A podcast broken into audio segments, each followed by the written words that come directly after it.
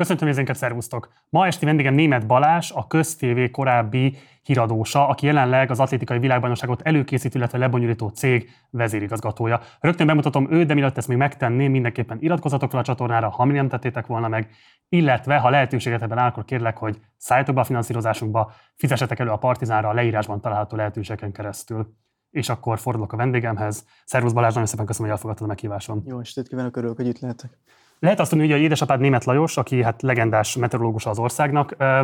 Mi az, amit te tőle tanultál kifejezetten? Mi az, amit te leginkább tudsz értékelni a képernyős múltjából, jelenéből? Tévézéssel kapcsolatban? Igen. Legyen természetes. Legyen olyan a tévéképernyőkön keresztül is, mint amilyen otthon.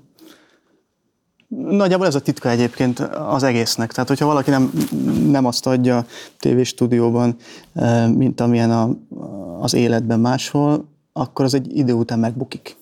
Több interjút is adtál az elmúlt napokban, és ebből kirajzolódott az, hogy neked azért egy komoly meteorológusi karrier is kinézhetett volna. Ilyen kvázi amatőr meteorológusként te hogyan értékeled az augusztus 20-ai eseményeket? Amikor idefelé jöttem, akkor nyilván elgondoltam, hogy, hogy honnan fogunk neki indulni a beszélgetésnek. Négy-öt variációt átgondol ilyenkor az ember, és akkor járt az agyam, hogy ha egyik irányból indulunk, akkor majd merre menjünk tovább, és, és hogyan jutunk el a végéig. De augusztus 20-ára nem gondoltam. Valóban az amatőr meteorológus titulus az annak szól, hogy nulla éves koromtól a családban az időjárás az, az központi helyen volt. Tehát nálunk a telefonbeszélgetés az azután, hogy hello, szia, az a következő kérdés, hogy ott már esik sütött ma a nap? Tehát, hogy, hogy nem azt kérdezzük, hogy mit tettél ebédre, hanem azt kérdezzük egymástól, hogy éppen eh, milyen idő van. És emiatt a, emiatt a mai napig, főleg télen egyébként sokat foglalkozom az időjárással, azért télen, mert a, a hideget és a telet szeretem, a, a, ha legszívesebben sielnék egész életemben, reggeltől estig, sajnos itt nem teltem meg a Kárpát-medencében, de nyáron is sokat foglalkozom az időjárással, e, így nyilván az augusztus 20-ai időjárással és az előtte lévő erő, előrejelzésekkel is foglalkoztam, augusztus 20-án délelőtt a Balatonnál voltam, és annyi látszódott, hogy nem úgy alakul a folyamatok, mint ahogy az az előrejelzésben benne volt, mint ahogy azt a számítógépek kiszámolták az előtte lévő napokban. Mint hogy ez nyilvánvalóan egy meteorológus szakmai alapvetés, hogy ezek előrejelzések nem pedig proféciák, tehát nem számok érhetők ilyen szempontból 100%-os biztonsággal. Én inkább arra vagyok kíváncsi, mit gondoltál a válaszról, amit a miniszter Palkovics intézett a meteorológiai szakszolgálat vezetősége felé. Én nem voltam ott a döntés közelében, sem az operatív törzsnél, sem, sem az OMS-nél. Erről? Tőle kell megkérdezni, hogy miért hozta meg ezt a döntést. Több interjút adott. Ha jól emlékszem, akkor, akkor a, a magyarázat az volt, hogy nem augusztus 20-a miatt született a döntés, hanem az elmúlt években is voltak már olyan folyamatok, amelyeket a, a kormány nem talált megfelelőnek. Egy állami szervezetről van szó, Palkovics úrnak szíve joga, hogy, hogy cseréljen, hogyha akar. Igazából csak arra, hogy kíváncsi a megítélésed szerint ez egy arányos döntés volt, indokolt döntés volt, túlzó döntés volt, aránytalan döntés volt. Tehát ezen a skálán hol húzódik meg szerinted ennek a döntésnek a megítélése? Ezen a skálán sem, meg egyébként sem tudom és akarom megítélni háttértudás nélkül.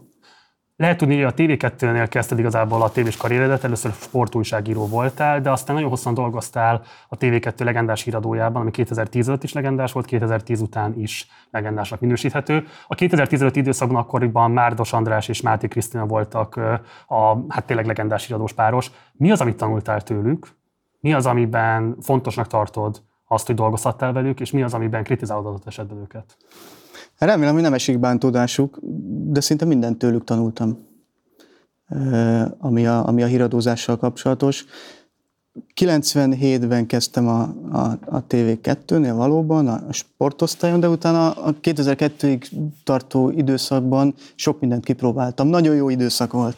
Fiatalok voltunk, akkor indult a kereskedelmi tévézés, a vágótól, a hát vezérigazgatóval nem sokat találkoztam, de hogy a, a legfelső vezetőkig mindenki azt érezte, hogy egy történelmi pillanatban, egy történelmi helyen van, és mindent apait, anyait beladtunk, új műfajokat lehetett kitalálni. Az első Big, Big, Big Brotherben például dolgoztam, társkereső műsorban, autós műsorban, élő közvetítésekben, a Dáridóba mentünk be, talán megvan a, a, a Galambos Lajos féle. A műsor megvan, de azt nem tudom, milyen szerepet játszottál benne. Ja, nem, nem, nem, nem néző voltam. Ja. Tehát, hogy, tehát annyira jó volt a csapat, hogy péntekenként, vagy nem tudom mikor volt a Dáridó felvétele, és ott tomboltunk a Kék a szeme című slágerre, mint a sportosztály tagjai, tehát hogy, hogy nagyon-nagyon jó időszak volt, nagyon sokat lehetett már ott is tanulni, és aztán 2002-től kezdtem először az akkori hírigazgató ha hírigazgató volt Kert Attila hívására a tényeknél is dolgozni,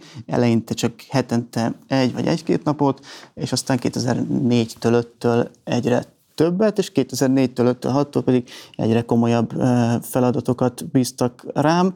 Most arra így pontosan nem emlékszem, hogy, hogy Bárdos András mikortól ült be a Tények műsorvezetői székébe, azt tudom, hogy, hogy a Jó Estét Magyarországnál kezdte, és aztán, aztán gyakorlatilag a, a, a Bárdos András Máté Krisztina párosról szólt sok év a, a TV2-nél. Fiatal csapat álltott össze, sokan közülük még most is ott vannak, vagy a szakmában vannak, de olyanok is vannak, akik multicégeknél dolgoznak a világ akármelyik pontján. Hát én legendás a... riportere voltál te is, de Faiz Csaba is, aki jelenleg ugye a fővárosnál dolgozik, vagy például Schuster Richard, aki a Google-nél dolgozik. Így de ezt nem, hogy rájuk utaltál. Igen, igen, igen, igen. De, de mondom, olyanok is vannak, akik, akik akkor ott dolgoztak velünk, és, és most is ott vannak a TV2-nél. Sokat tanultunk egymástól, sokat tanultunk a napzáró értekezleteken, kiértékeltük, Andrásék kiértékelték a, az anyagainkat, a, a hazafelé menet többször volt olyan, hogy ő jött ki a stúdióból, én mentem hazafelé, és a folyósón, a lépcsőházban még külön beszélgettünk a, a, arról a témáról, amit egyébként az, aznap én feldolgoztam. Mesterő? Úgy éreztem akkor, igen. Az is kérdezem ezt, mert a Mandének adtál egy interjút Csisztus Zsuzsának, és ott úgy nyilatkoztál, hogy 2006-tól kezdődően éreztél politikai nyomásgyakorlás, például a vízidíjról szerettél volna többször is kritikus anyagokat készíteni, de helyett csak egy általad a DK-hoz sorolt házi orvossal készíthettél volna. Ő sorolt a DK-hoz azóta. Az a kérdésem, hogy például ezekről a konfliktusokról lehetett beszélni Bárdos Andrással, hogyha mondjuk ezeket neki felvetetted, érkezett rá reakció? Kezdjük a leg... nem 2006 utánról van szó, hanem azt kell megérteni, és ezt próbáltam, van a 24 hu is egy, egy e, friss interjú, egy hosszabb lélegzetű interjú. Ma egy óra került ki. Ha megnézték az adást, akkor ajánljuk, hogy olvassák el mindenki. Ma, ma délután jelent meg, és ott most nem akarom olyan hosszan magyarázni, mint ott a, a, a két e, újságíró kollégának, de meg kell érteni, hogy hogy működik egy híradós e, szerkesztőség. Minden híradónak teljesen mindegy, hogy milyen csatornáról van szó, minden híradónak van egy napi felelős szerkesztője. A napi felelős szerkesztő eldönti, hogy mi kerül az adásba. Ez az ő felelőssége, és a szerkesztői szabadsággal élve megmondja, hogy milyen témák kerülnek az adásba. Kiragadhatunk időszakokat, kiragadhatunk csatornákat, nyilván ha rólam van szó, akkor mindenki az m beszél, és az m elfogultság, vélelmezett elfogultságáról, de teljesen felesleges, mert a híradózás, amióta a híradózás úgy működik, hogy van egy felelős szerkesztő, és ő megmondja, hogy aznap mi kerül adásba. Ez teljesen világos, egy katonai szervezetként írod el igazából a híradót, ami erősen hierarchizált. Te ettől még neked volt véleményed arról, hogy milyen munkát kellett elvégezned, és azért kérdezem, hogy a véleményedet hogyan tudtad érvényesíteni abban a szervezetben? Mondok egy konkrét példát. 2006-ban járunk, szeptember 16-a van most, most 2022, tehát 16, szinte napra pontosan 16 évvel ezelőtt az összöti beszéd kiszivárgása után nem csak a szabadságtéri csata volt, hanem az utána következő éjszakákon is Budapest belvárosának több pontján voltak összecsapások a rohamrendőrök és a tüntetők között. Az egyik ilyen estén az Erkel Színház mellett csapott össze a tüntetők egy része és a rohamrendőrség, és a rendőrök közül egy több, akármennyi, fölvett a földről egy követ, és eldobta a tüntetők közé.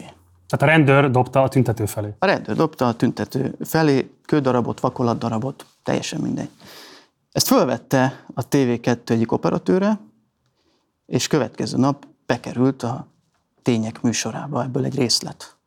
Azt láttuk, hogy egy 2006 őszén egy rendőr hát vélhetően törvénytelen dolgot csinál, mert ez nem megengedett eszköz, hogy követ dobok a tüntetők közé. Azt a kollégát, aki ezt elkövette, az aznapi, aznap esti értekezleten és utána majdnem elbocsátották, mert az volt a magyarázat, hogy az akkori politikai helyzetben és az akkori feszült helyzetben ilyet nem mutathatunk a tévében, hogy egy rendőr követ dob a tüntetők közé. Például erről a konkrét esetről én Andrással beszéltem a folyosón, felvetettem, hogy talán ez így nem jó, ő pedig azt mondta, hogy mi tudjuk. Egy konkrét példa, egy konkrét időszakból, hozhatok sok példát, sok időszakból. Hogy Tapasztaltál olyan politikai elfogultságot, ami szerinted megengedhetetlen híradós részéről? Szerkesztői szabadság volt a tényeknél is, és minden más hírműsornál. Az világos, de ezt a szabadságot lehet elfogultani, és használni, ezt kérdezem tőled, hogy a te megítélésed szerint mondjuk Bárdos András hírolvasóként követett el politikai elfogultságra okot adó helyzetet? Nem. Tehát szerintem ez egy kiegyensúlyozott műsorvezetés volt, amit ő produkált. Mi a kiegyensúlyozott? Amit te annak ítélsz meg, én most a te véleményedre vagyok kíváncsi, Balázs. Mi a kiegyensúlyozott? Nézzük a számokat? Nem, mondom még Nézz... egyszer, a te véleményedre vagyok kíváncsi. Mi a kiegyensúlyozott? Tehát tudok választ adni, hogyha meghatározzuk, hogy mit jelent a kiegyensúlyozott. Tehát a kiegyensúlyozott azt jelenti, hogy ugyanakkor a számban szólalnak meg ellenzék és kormánypárti, kormánypárti politikusok, akkor nyilván a statisztikák szerint például a TV2 akkori hírműsora az kiegyensúlyozott volt. Ha én most azt mondom, hogy nem volt kiegyensúlyozott, akkor nyilván nem jelentenek föl, de hazugságot mondok, hiszen a számok mutatják, 50 percet szólalt meg az egyik oldal, 50 percet a másik oldal. Kiegyensúlyozott. Azt nem nézi senki, hogy abban az 50 percben például miről beszélt. Nem lehet erre választ adni, hogy kiegyensúlyozott volt-e. Oké. Okay. A te megítélésed szerint 2010 előtt, vagy 2010 követően volt erősebb a kormánypropaganda a magyar nyilvánosságban? Nincs különbség. Tehát egy kontinús helyzetnek látod ezt, amelyben 2010 előtt és 2010 után a más szereplők is, de nagyságrendileg ugyanúgy működtetik a nyilvánosságot? Mások a szereplők, más a világ. Mit akarunk mivel összehasonlítani? A 2010 előtti világot a 2010 utánival. Ugyanúgy működik a világ. Ugyanúgy működött 20 évvel ezelőtt, és ugyanúgy fog működni 10 év múlva. 2010 után váltottál a közmédiához. 11 februárjában. Mm, miért? Mert ott is a TV2-től igazából egy sportrendezvény miatt jöttem el. 2011-ben a kajakkenú világbajnokság volt Szegeden, és annak a szervezőbizottságában, szervezésében vettem részt, a szervezőbizottság tagja voltam, a sajtóért meg a kommunikációért feleltem. Én olyan vagyok, hogyha akkor szerettek dolgozni, járni, hogyha élvezem, amit csinálok. 97-től 2010 végéig, 11 elejéig eljutottam oda a, a TV2-nél, a, a riporteri, meg részben műsorvezetői karriernél, hogy már unalmas lett, nem élveztem. Jött ez a lehetőség, hogy sporttal foglalkozhatok, és akkor, akkor váltottam a 11-es kajakkenu világbajnokság miatt, és már kiléptem a TV2-től, és rákoncentráltam, hogy kajakkenu, és akkor jött egy megkeresés a, a közmédiától. Mit jelent számodra a közszolgálatiság? Le van írva. Hova? Kódexekbe. De neked mit jelent? Nekem mit jelentett az én munkám az elmúlt 3 plusz 8 évben? Tájékoztatni az embereket a, az őket érdeklő és az életük szempontjából fontos dolgokról, és úgy tájékoztatni őket, hogy, hogy megértsük, hogy mi történik. Lehet úgy is híradót csinálni, hogy, hogy felolvasol egy hírt, de annak, annak semmiféle háttér jelentése nincsen. Tehát fel tudok olvasni úgy egy hírt, ami tényszerű. Ugyanazt a példát mondom jó, mint a 24 pontunak, mert szerintem jó. Az én példám, ezért gondolom, hogy jó. Tehát a német kancellár azt mondja múlt héten, hogy a német gáztárolók töltöttségi szintje 82 on van, gyorsabban haladunk a feltöltéssel, mint hogy Brüsszel elvárná, minden szuper. Ez eddig egy tény. Ezt elmondhatod a, a híradóban. És hozzáteheted a következő mondatot, hiába van 82%-on a német gáztárolók töltöttsége, a szakértők általános véleménye szerint ez nem lesz elég a térre. Most akkor minden szuper Németországban, vagy nem? Ha én csak az első mondatot mondom el a híradóban, akkor jó híradós vagyok, vagy akkor vagyok rossz híradós, mert nem segítek a nézőknek megérteni, hogy mit jelent a 82 százalék. De akkor ez a kérdés, Én... hogy számodra a közszolgálatiság az tényszerűséget jelent? Tehát tényszerű tájékoztatást jelent? A híradózás tényszerűséget jelent. A híradóban tényeket mondtam el. sok ezer, sok tízezer felkonferáló szöveget, hírt, lekonferáló szöveget mondtam el, ezek mind tények voltak. Akkor pontosabban, bocsánat, pontosabban bocsánat, mert olyan, olyan a magyar szabályozás, hogy a politikai hírekkel kapcsolatban nem lehet véleménye a műsorvezetőnek, de a nem politikai témájú hírekkel kapcsolatban lehet.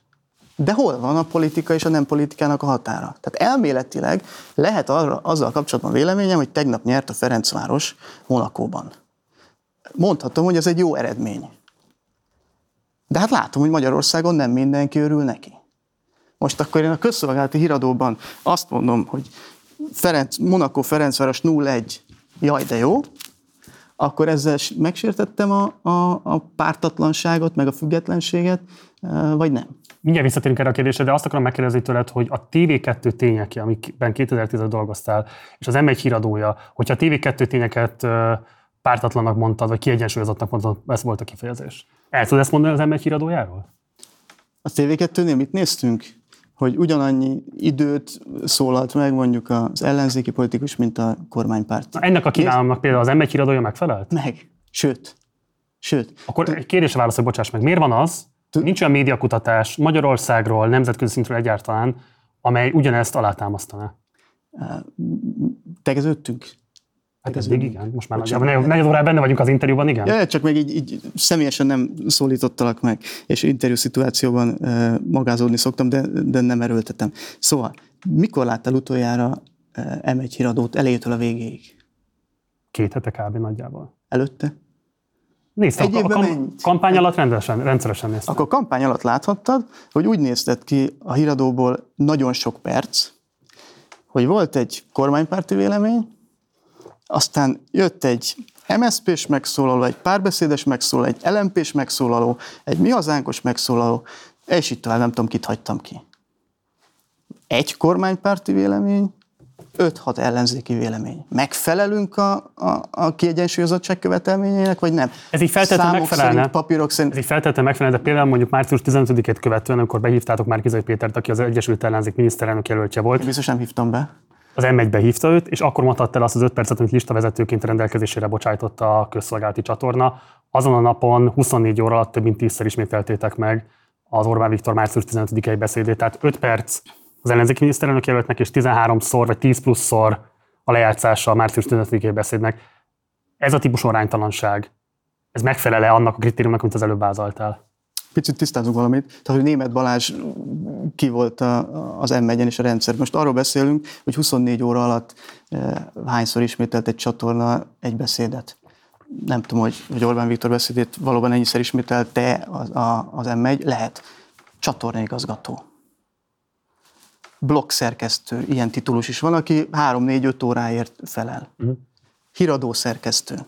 Nem német Balázs akkor mi a te szerepfelfogásod? Tehát azt mondod, hogy te kizárólag azért felelsz, amit belenéztél a kamerába és elmondtál szövegként, és minden más, ami a munkakörnyezetedet meghatározta, hogy mi került be hírként, mi, kerül, mi, mi nem került be hírként, azért neked semmilyen felelősséged nincs.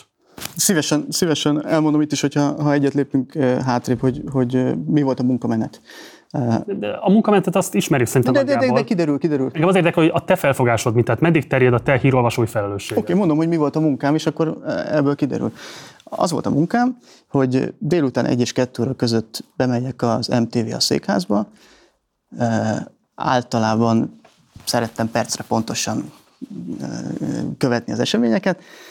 2 óra 20 és 3 óra között egyeztettem a napi felelős szerkesztővel, hogy milyen témák vannak az adásban. Ő akkor már engem egy kész adásmenettel vár. Első hír, Németországban 82%-on van a gáztárolók feltöltöttsége. Második hír, lőtték Harkivot. Tök mindegy. Az én feladatom az volt, hogy a szerkesztővel közösen, ha úgy gondoltuk, akkor esetleg cseréltünk a, a, a sorrenden, de, de ez, ez szűken véve nem a műsorvezetői feladat. Az én feladatom, illetve úgy mondom, hogy egy híradós műsorvezető feladata lehetett volna az, hogy a szerkesztők által és a riporterek által megírt felkonfszöveget felolvassa, egyik út, nem ezt választottam, már kezdetekben sem. Másik lehetőség, önmaga ír felkonferáló szöveget azokhoz az anyagokhoz, élő bejelentkezésekhez, sporthíreket átvezető bloghoz, amit ő mond el. Én arra büszke vagyok, hogy a 2014. augusztus 18-a után, akkor voltam először az esti híradóban, egészen most 2022. augusztus 31-ig, gyakorlatilag minden szó, amit elmondtam, felolvastam, az a saját terméken volt. Én pötyögtem be az asztali hát gépen. akkor emiatt Én felelős vagyok van. azért a felkonferáló szövegért, amit én tálaltam a nézőknek. Ez jelenti azt is, hogy te az M1 hírszolgáltatásáért személyben is viselsz felelősséget. Az M1 hírszolgáltatásáért személyben felelősséget? A felkonferáló szövegek minőségért? Igen. Azért vállalom is a felelősséget, sőt a, a, azért a kettő lekonfért is, így hívjuk ugye a szakmában, lekonferáló szövegért is, amit egyébként a, a médiahatóság... De ennyi? Tehát erre szorítkozik a felelősséged?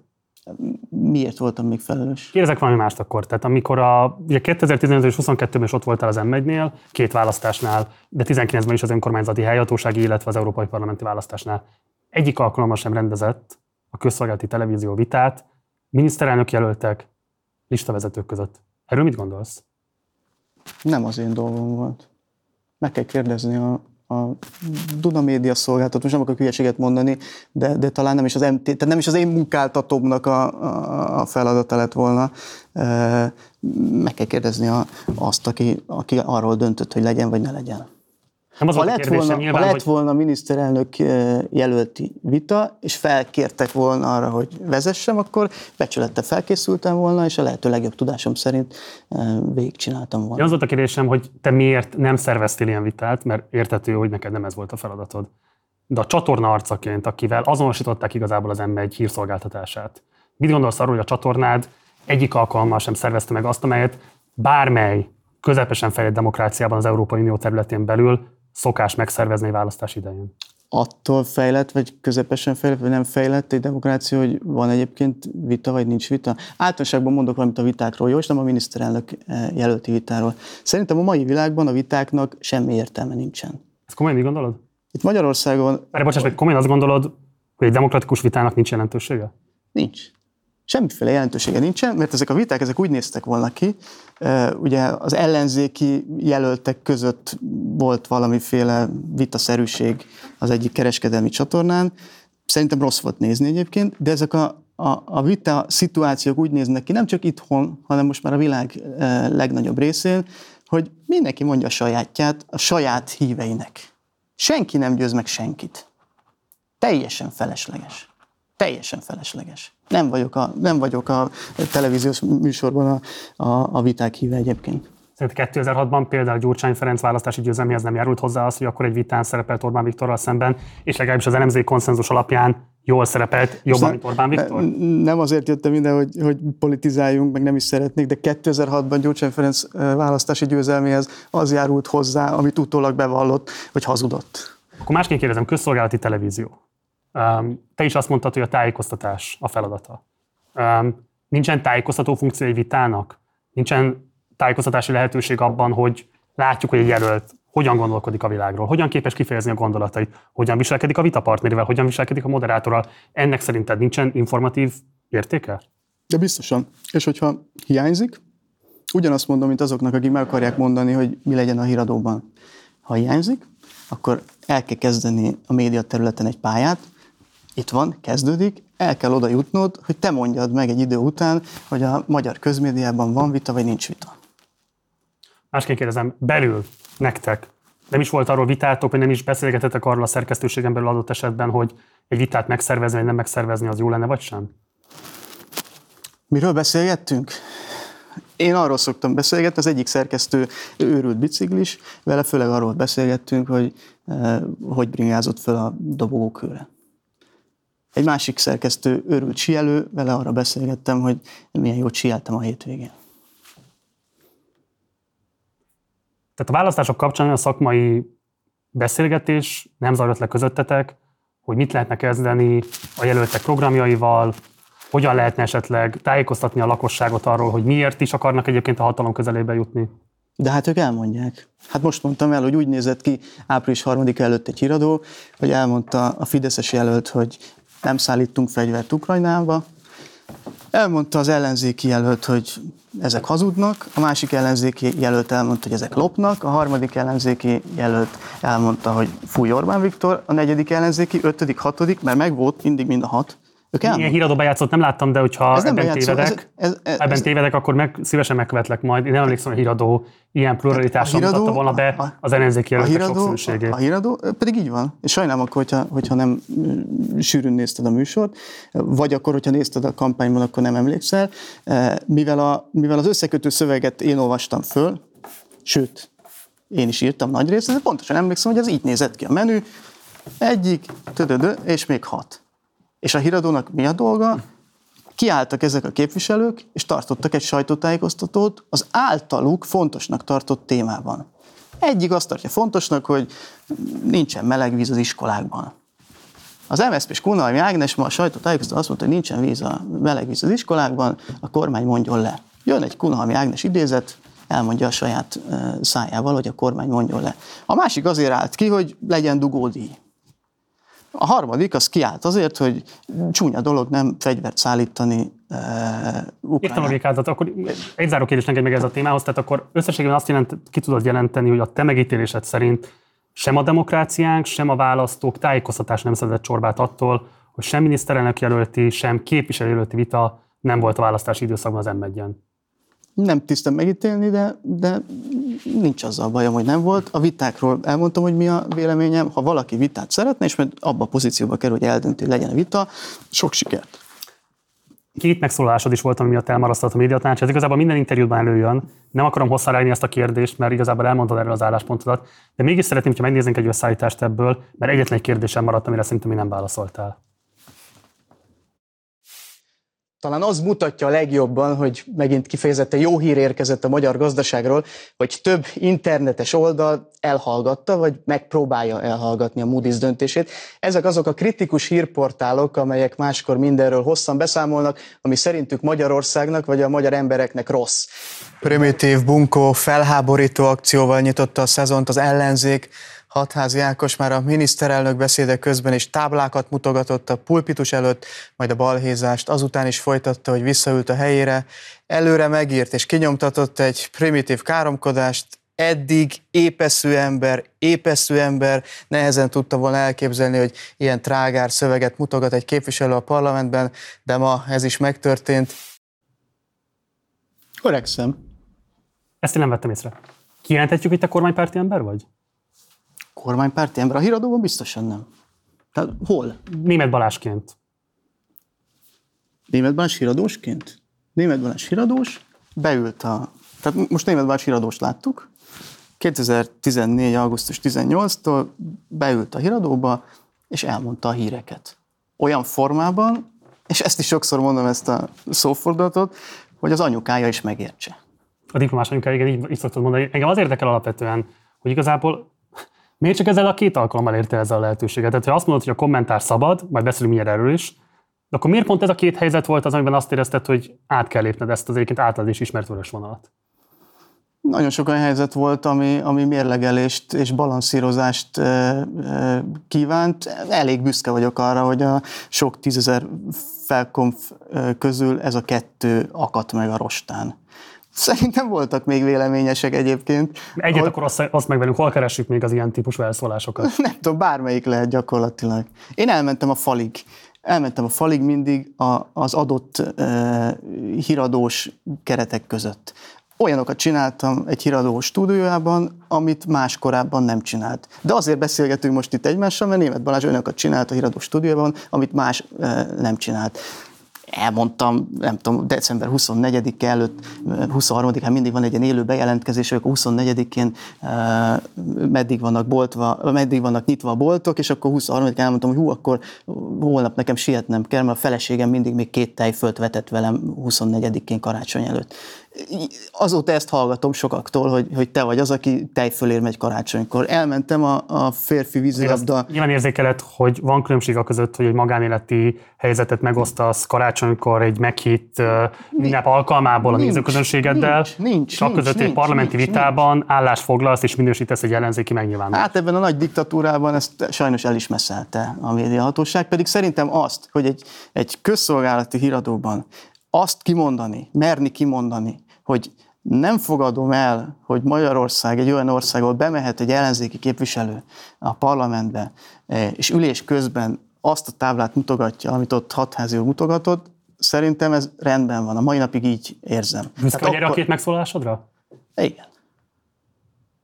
Ugyanígy csinálnám. Épp eszű ember gondolta volna, hogy valaki azt, olyat mutogat a parlamentben, amit most én nem mondok ki, és ott sem mondtam ki, és te se fogsz kimondani. A YouTube-on, a Partizánban.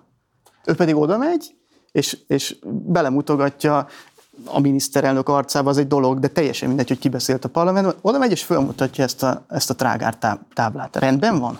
Ugye a 24-es interjúban is előkerült. De rendben az, van? Előkerült, hogy három táblát mutatott. Megmondom, hogy mi nincs szerintem rendben. Oké. Okay. Szerintem egyébként az rendben van, hogy neked erről van egy véleményed. Szerintem az nincs rendben, hogy nem tudósítotok az eseményről, de közben meg egyébként a saját véleményedet közvetíted. Három táblát mutatott fel Hatházi Ákos, mindjárt csak végigmondom. Felmutatta azt is, hogy hazudnia kell, mert túl sokat lopott, felmutatta azt is, hogy stop korrupció, és felmutatta azt a harmadik táblát is. Lehet, hogy ez egy taktikai hiba volt. Nagyon véleményezhető, hogy szabad egyet csinálni, vagy sem. De ti csak erről a harmadik tábláról számoltatok be, és a másik két tábláról, és arról, hogy a miniszternek megpróbálta kivenni ezt a kezéből, nem számoltatok be, pedig nyilvánvalóan van hírértéke. Nagyon egyszerű a dolog. Oda kell menni riporternek, szerkesztőnek, és ki lehet csípni, hogy melyik az Balázs, a rész, amelyik fontos. A világ minden hibáját, amit én annak ítélek meg, vagy meg, emberek annak ítélek meg, nem lehet oda menni személyesen megcsinálni. Tehát ezt mondtad, hogy van személyes nézzük, felelősséged. Nézzük meg ezt az eseményt, hogy dolgozta föl a másik két híradó. A másik két híradó más részletet vett ki. De ezt elmondhatom arról is, hogy egy foci meccsnek az összefoglalójából valaki megmutatja a kapufát, aztán a gólt, aztán hogy volt egy les, a másik pedig azt a kapufát nem mutatja meg, hanem volt egy érvénytelen gól, egy igazi gól, meg utána nem tudom, kiállítottak valakit. A miniszterelnök évértékelő beszéde 40-60-70 perc. A híradóban ebből lemegy 4 perc. Van egy riporter, van egy szerkesztő, nézi a beszédet 60 percen keresztül, és eldönti, hogy melyik 4 perc kerül bele a híradóba. 56 perc nem kerül bele. Most akkor a, Balázs sűrítés akkor a miniszterelnök, és elhagyás között nyilvánvalóan te is érzékeled, hogy jelentős különbség van. De mi, mi, mi a sűrítés? Az, hogy a 56 percből csinál valaki egy 4 perces összefoglalót, szíve joga, hogy amit ő fontosnak talál a, a 60 percben, azt 4 percben összefoglalja. Itt ez a performance, ez egy elég hosszú mutatvány volt. Szíve joga a szerkesztő riporternek, tök mindegy, hogy hol dolgozik, M1-nél, TV2-nél, RTL-nél, BBC-nél, Partizánnál, abból az esemény sorból, ami a parlamentben történt, kiválasztja azt a részt, amit ő fontosnak tart. De Balázs ugye nagyon Szabad. ritkán mond olyan típusú beszédet a miniszterelnök, amit mondott ott a parlamentben. Akkor egy ellenzéki képviselő odáll egy táblával. Nagyon ritkán történik ilyesmi. Itt azért nem arról van szó, hogy úgy tettetek, hogy összesülítve mutatjátok be az eseményeket, hanem azt, hogy ezt a részét egy az egyben kihagytátok, tehát a tájékoztatás teljessége nem történt meg? Az évértékelő beszédében a miniszterelnök beszél arról, hogy családtámogatási rendszer, háború. Amit egyébként egy, teljes egészében le is sugároztok, tehát mondjuk ott ez a típusú veszély nem merül föl? A híradóban biztos nem adjuk le teljes egészében.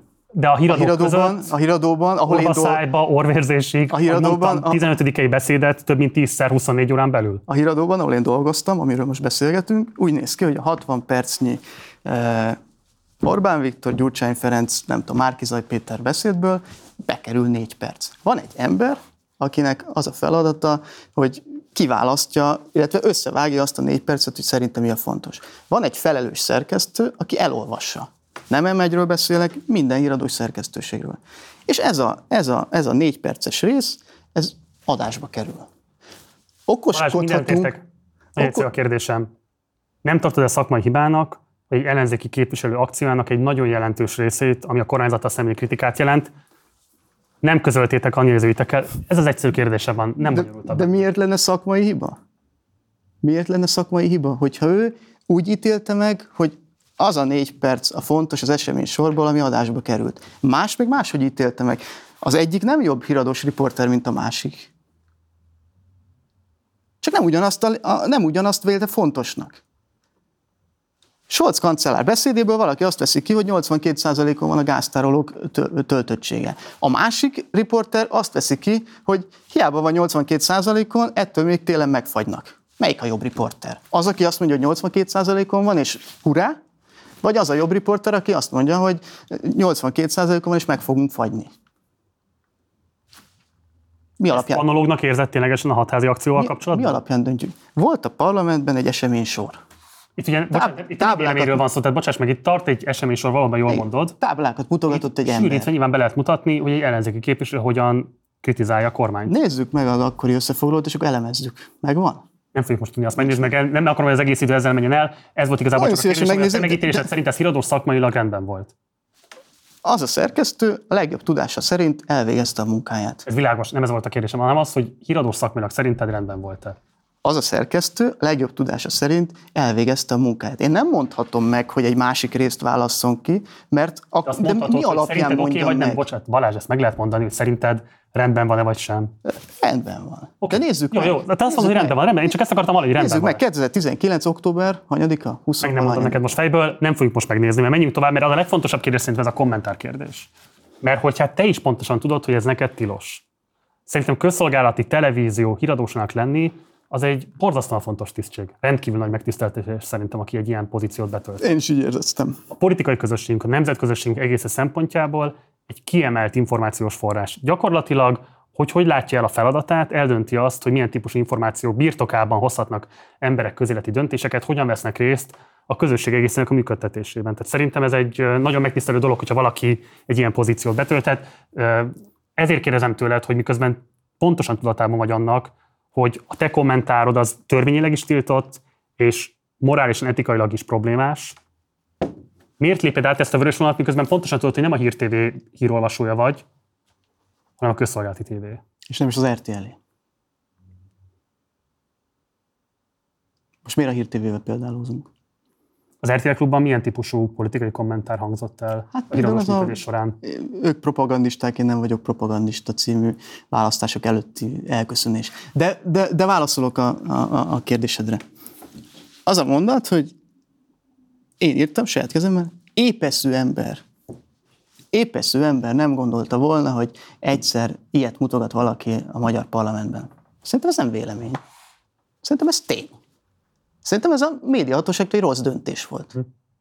Épeszű ember nem gondolta volna. Pont. Amik az, hogy egyrészt mit tekintünk képeszűnek, másrészt, hogy azok, akiket az épeszűség halmazába sorolunk, mit gondolnak, én ezt nehezen látom, hogy hogy lehet ténykérdés és nem véleménykérdés. Én ezt úgy írtam meg egy híradós felkonferál szövegnek, hogy ez egy tény. Úgy ítélte meg valaki, hogy ez nem tény volt. De én nem, nem, nem szándékosan sértettem meg a törvényt, szándékosan írtam le azokat a szavakat, amelyeket leírtam. Ez fontos, fontos kérdés. Akkor mi a különbség szerinted tény és vélemény között? Nincs tény. Nincs tény. Én bármit elmondok, azt véleménynek fogod venni. Ez mit jelent, hogy nincs tény? sok, sokaknak sokfajta igazsága van. A, a tény önmagában semmit nem jelent. Magyarországon a második negyedévben a gazdasági növekedés 6,6 százalék volt, 6,1. Mióta új munkám van, azóta már felejtem a számokat. Elmondok egy ilyen mondatot. Jelent valamit? Ez egy tény, de, de segít a nézőnek megérteni, hogy mi van a világban. kell hozzá, Se, segít a értelmezés kell nézőnek? hozzá. Nem segít. Ha mögé teszem, Ezt miért mondod, közben, közben... Bocs, miért nem segít? Miért nem segít? az, hogy 6,6 százalék a GDP növekedés? Hát, hogyha hozzátesszük, hogy korábban mennyi volt, a környező országokban mennyi, tehát nyilván kontextus van a ténynek, ez nem kérdés, Oké. Okay. de mit- attól még tény. De nekem mit kell elmondanom a híradóban? Azt, hogy 6,6? Vagy tegyem hozzá, hogy egyébként az Európai Unióban 4,1 százalék volt, tehát a magyar növekedés másfélszer több, mint az Európai Unióé. Most mi- ezzel mit állítasz, nem, nem, nem tudlak követni. Mind a kettő tény, mégis véleményt mondtam a 6,6 Nem, százalékos, értelmezted a tényt. a 6,6 véleményezted. százalékos magyar növekedés. Véleményezés az lenne, hogyha azt mondod, hogy szerinted ez a kormány elhibázott gazdaságpolitikája miatt van így, vagy bármilyen más módon minősíted a tényt. Az, hogy kontextus helyezel hozzá, én azt nem látom, hogy hol lenne ez vélemény. Oké, de a, a közszolgálati iradóban mi lett volna a feladatom? Annyit mondok, hogy 6,6 százalék, vagy kontextusba rakom. Hát nyilvánvalóan a kontextusnak a minél árnyaltabb bemutatása, gondolnám én. Ezt csináltam. 8 éven keresztül. Szerinted ez a kommentár, amit ott megengedtél magadnak, ez kontextusbővítés volt kizárólag? Az, hogy ilyen még nem történt a magyar parlamentben? Igen. Uh-huh. Igen. Hát szerintem az is lehetne, hát látjuk, a, a, van, ahol verekedni szoktak, meg tojással dobálják egymást a parlamenti képviselők. valószínűleg ott nem kapja föl senki a fejét arra, hogy bemegy egy, egy ellenzéki képviselő egy ilyen témával, hiszen valahol, valamelyik a Balkánon, valamelyik országban kézigránáttal, meg füstbombával, nem tudom mivel mentek be, nem is olyan régen. Ott fel se kapja senki a fejét arra, hogy egy ilyen táblával ment. Ugye a kommentár az egy kérdés, rendben, ezt tegyük most félre. De hát azért mégiscsak ott van a ténybeli hazugság kérdése, amikor nyilvánvalóan általatok is tudott módon olyan híreket állítottatok valóságként, amelyről nyilvánvalóan tudatában voltatok annak, hogy ez nem igaz. Ezt hogyan viszonyultál? Van ilyen? Mondja példákat? Például beolvastátok, hogy Németország iszlamizálódik, mert két ember összeverekedett a 70 milliós országban egy befogadó állomáson, sőt, még egy német viccapnak a hírét is beleszőttétek, miszerint Eszent át fogják majd alakítani Fastenre, ami a bőjtnek is egy kifejezése azt lehet. Meg, azt meg tudod nézni, miatt. azt meg tudod nézni, hogy német Balázs azt beolvasta Szerintem német Balázsért nem olvasott. De ez abból a híradóból játszódik, hallatszódik, amelynek te is az arca volt. Ezért kérdezek, hogyha ebben a híradóban ilyesmi hangzik, például te hogyan reagálsz? Az én tudomásom szerint az elmúlt nyolc évben nem indult olyan helyreigazítással kapcsolatos eljárás, ami az általam elmondott felkonf szövegeket érintette volna. Tehát, hogyha azt mondod, hogy én hazugságokat mondtam be a híradóba, akkor az hazugság. Nem tudsz arra példát mondani, hogy én hazugságot mondtam volna be a híradóba, mert nem volt. Tehát a híradó egészen a te megítélésed szerint ténybelileg megalapozott és valós állításokkal szolgált a nézői számára? Német Balázs megírja, tálalja, elolvassa sok tízezer felkonf szöveget, a sok tízezerből egy sem volt olyan, ami miatt ö, ö, helyreigazítási eljárás indult volna. Most az, hogy mi miatt indul helyreigazítási eljárás, vagy mi miatt nem, az egy másik kérdés. Én arról beszélek, például, amikor a Münsteri merénylet kapcsán, ott felteszem, te is voltál híradós, bár nem tudom pontosan megmondani, tehát itt nyugodtan mondhatod azt, hogy tévedésben vagyok, de hát itt azért nagyon hamar kiderült, hogy mentálisan sérült német állampolgár volt. volt. Az... Német állampolgár volt az, aki elkövette ezt a gépkocsis merényletet. Ez a 18-as választás és előtt? Arról volt szó közben, hogy bár elinte valóban a német sajtó is úgy közölte, hogy feltehetően bevándorló követte a merényletet, de hamar kiderült, hogy nem. Rögtön módosították és javították a német lapok és a német rendőrség is az ilyen híres híreket. Okay. Fordítsuk meg. viszont nagyon hosszú ideig azt híreztelte, hogy egy bevándorló követte el ezt a gyilkosságot. Okay. Fordítsuk meg. Franciaországban 2015 óta több száz áldozata van az iszlám terrornak. 2015 óta két kezemen nem tudom megszámolni, hogy hány olyan eset volt, ahol rendőrökre támadt valaki Franciaországban, merényletet követett el, és kiállt a francia eh, rendőrség, vagy belügyminiszter, és azt mondta, hogy nem kezeljük terrorcselekménynek. Majd utána, egy-két nappal, három-négy, nem tudom mi, bevallották, hogy hát igen, mégis terrorcselekmény volt, mert megtaláltuk a számítógépén az iszlám államnak a jelmondatait aki a francia híradóban azt mondta, hogy nem terrorista támadás volt, hanem egy, egy bolond embernek az álmokfutása, ő hazudott a merénylet estéjén? Mert elhitte a saját belügyminiszterének, meg a, meg a francia rendőrnek? Mondom, Balázs, tehát az, hogyha a híradó Mi, pillanatában, miért? bocs, a híradó pillanatában tesznek de, de, egy állítást, három, várj, várj, bocs. három napig azt mondja, hogy... később kiderül, hogy ez valótlanság volt, és akkor korrigáljátok, akkor nyilvánvalóan az van, hogy ti is jó hiszeműen hagyatkoztatok mondjuk a német rendőrségnek a tájékoztatásait. Nem erről van szó. Mennyi időt kell korrigálni? Mikor, hát mikor például, amikor már régen tele volt vele a Frankfurter Allgemeine Zeitung, az Üddeutsche Zeitung, és így tovább. De a Frankfurter Allgemeine Zeitung mindig igazat ír?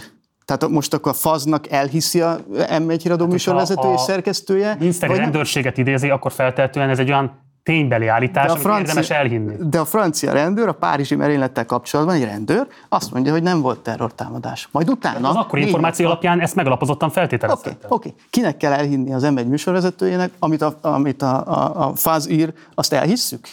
Hát, hogyha csak a német, csak, rendőr, húz, igen, hogyha a német rendőrséget húz. citálja, akkor feltétlenül birtokában vannak az információknak, van-e okotok megalapozottan azt hinni, hogy hazudnak? Húzzunk meg egy listát, hogy kinek kell hinni szerinted egy merénylet kapcsán az illetékes rendőrség nem elégséges? De most mondtam, a merénylet kapcsán, több merénylet kapcsán az illetékes francia rendőrség, de mondhatok németet is, vagy belgát is, vagy más nyugat-európai országot, mivel ki akarnak bújni a felelősség alól, és, és nem akarják azt a látszatot kelteni, hogy Nyugat-Európában baj van, ezért kiállítanak egy rendőrt, és azt mondja, hogy az elsődleges adatok szerint itt nem terrortámadás történt. Elhiszem, vagy nem hiszem el? Igazat mond, vagy nem mond igazat? Ha a FAZ megírja, akkor már igaz? Vagy meg kell írni a Reuters hírűnökségnek, vagy meg kell írni az MT-nek, vagy meg kell, be kell mondani az M1-en. Honnan lesz igaz? Mi alapján nem dolgoztam egyébként a, a műszteri merénylet napján, mert már a választási műsorra készültem, emlékeim szerint, de mi alapján döntjük el, hogy, hogy milyen hírforrást használhatunk? Ha túl gyorsan mondunk be egy hírt, akkor az a baj. Ha túl lassan mondunk be egy hírt, akkor az a baj. Ha hiszünk a faznak, akkor az a baj. Ha a faznak a, a cikke szerint mondunk el, írunk meg valamit, akkor meg az a baj.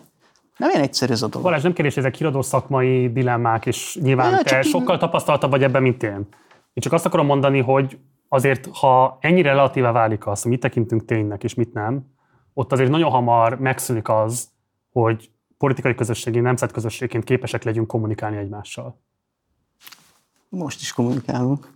Vagy nem tudom, hogy mire vonatkozott a Nem lesznek közös kérdés. alapjaink, ezt mondom. Tehát itt most már legalább 10 perc Szerint, azon megy a labdázás egymás között. Nagy, nagyon jó. Szerintem közös alap, hogy a magyar parlament épületében nem engedjük meg, hogy egy ember azt mutogassa, amit mutogatunk. hogy te ezt mondod, de mások meg más mondanak. Például azt mondják, hogy tök jó lenne, hogyha az M1 híradósa betartaná a törvényi kötelezettségeit, ők ezt tekintik Hát a médiahatóság is ezt mondta két alkalommal, el is szégyeltem magam.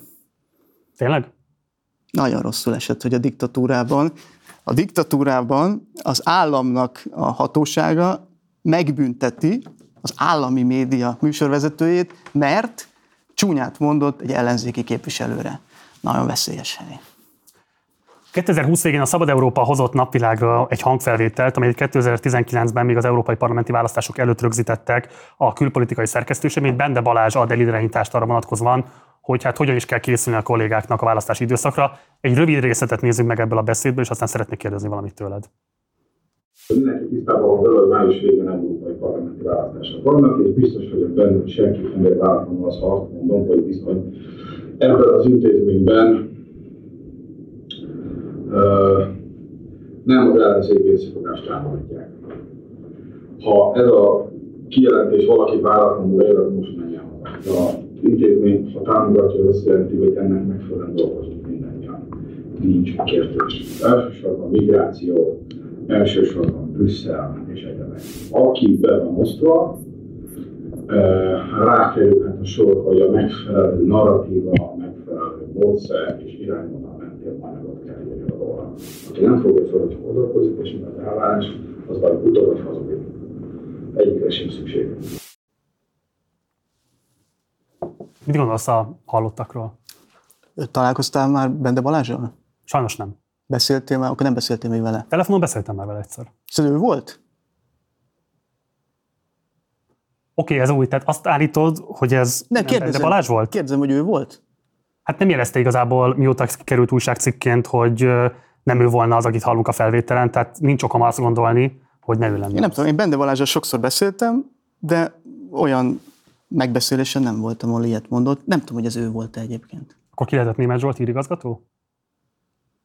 Nem tudom.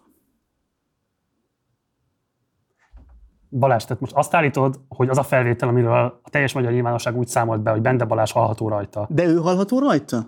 És Vagy csak... Bende Balázs soha nem cáfolt. Igen. Erről te azt állítod, hogy te nem tudod eldönteni, hogy ez Bende Balázs vagy sem. Kérdezem, hogy ez Bende Balázs hangja? Én kérdezem tőled, hogy azt állítod, hogy nem tudhatjuk, én nem hogy Bende Balázs vagy sem? Én nem tudom eldönteni. Uh-huh. Nem tudom eldönteni. Uh-huh. Az biztos, hogy én ilyen értekezleten, ahol, ahol a Balázs e, ilyet vagy ezeket e, mondta volna, nem voltam. Fogalmam sincs, hogy ezen a felvételen ő beszél, vagy nem ő beszél. Tehát ez nem volt jelen, amikor ez a felvétel készült, hogy ez az állománygyűlés megtörtént? Nem. Nem is hallották kollégákról, hogy ilyen típusú eligazítást tartott volna a vezetőség? Nem. Miért tartana arról eligazítást, hogy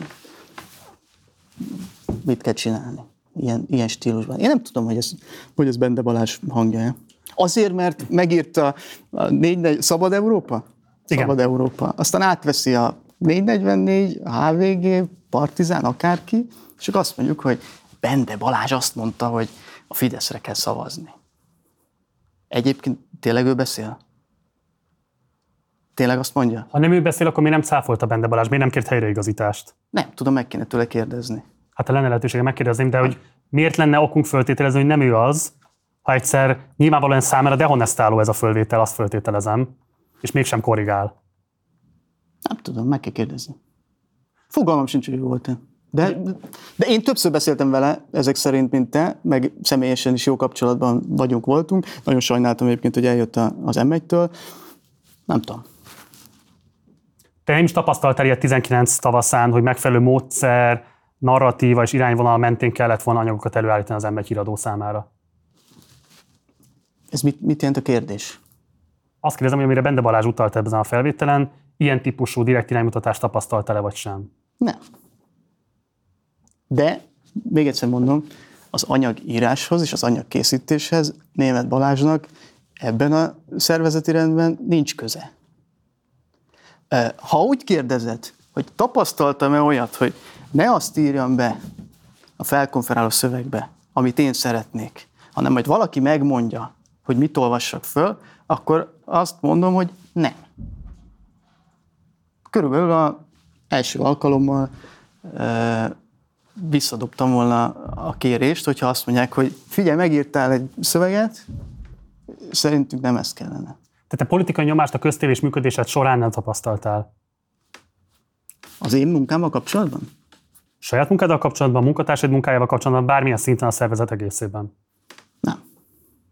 Tehát akkor azok a meg, hírek, amik megjelentek, azok a, bocsáss, de ez nagyon fontos, Balázs, bocsáss, mert nagyon keveset lehet beszélni híradós vagy az MTV-ben dolgozó emberrel, ezért nagyon fontos, hogy a te állításodat megismerjük. Te azt mondod, hogy ez a cikk sorozat, ami megjelent a Szabad Európán, ezeknek az alapvető állításával, mi szerint politikai iránymutatás, mi szerint Bende Balázs direkt politikai nyomásgyakorlása lett volna tapasztalható a szerkesztőségben, te ezt nem tudod megerősíteni. Nekem biztos benne van, soha nem mondta azt, hogy És tudomásod sincs róla.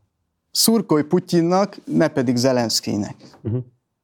Nekem ilyet soha senki nem mondott. És nem is hagytam volna, megírtam a felkonferáló szövegemet. De, de még egyszer menjünk, menjünk vissza a nulladik lépéshez, mert, mert megint ott tartunk, hogy, hogy eh, 25 évig eh, én helyzeti előnyben vagyok, mert 25 éve a, a, a, híradózás világában élek. Szerkesztő, felelős szerkesztő, riporter, műsorvezető, szerkesztői szabadság miért akar bárki beleszólni politikai nyomással, akármilyen nyomás, hogy mi legyen a híradóban. Az m a híradóknak a felelős szerkesztői ma az országban felelhető legjobb szakemberek. Oltári büszke vagyok rá, hogy tőlük tanulhattam. Tehát, hogyha arról beszéltünk, hogy tv és időszakban tanultam-e valakitől valamit, tanultam.